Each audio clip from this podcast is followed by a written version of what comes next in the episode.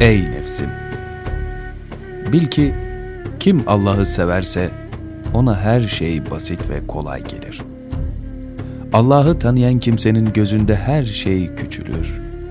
Allah'a iman eden kimse her şeyden emin ve güçlü olur. Allah Teala'yı sevene ibadet kolay gelir. Şevk ve zevkle hizmette olur. Belki ibadeti ruhun gıdası olur. Ondan çok lezzetler alır.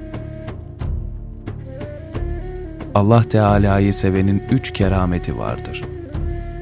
Deniz gibi cömertlik, güneş gibi şefkat, toprak gibi tevazu. Allah'ı bilenin dili, hakkı zikretmekten başkası için açılmaz. Arif'in yapması gereken şey, mal ve mülkten uzak durmaktır. Hak şudur ki, eğer onun dostluğu uğruna iki cihanı feda etsen, henüz fazla bir şey yapmış olmazsın. Senin ona yakınlığın, onun yakınlığını müşahede edip hissetmenle meydana gelir. Yoksa sen nerede, onun sana yakınlığı nerede? Senin onu görmeye dayanamayacağını bildiği için sana kendisini değil de kendisinden zuhur eden eserlerini gösterdi.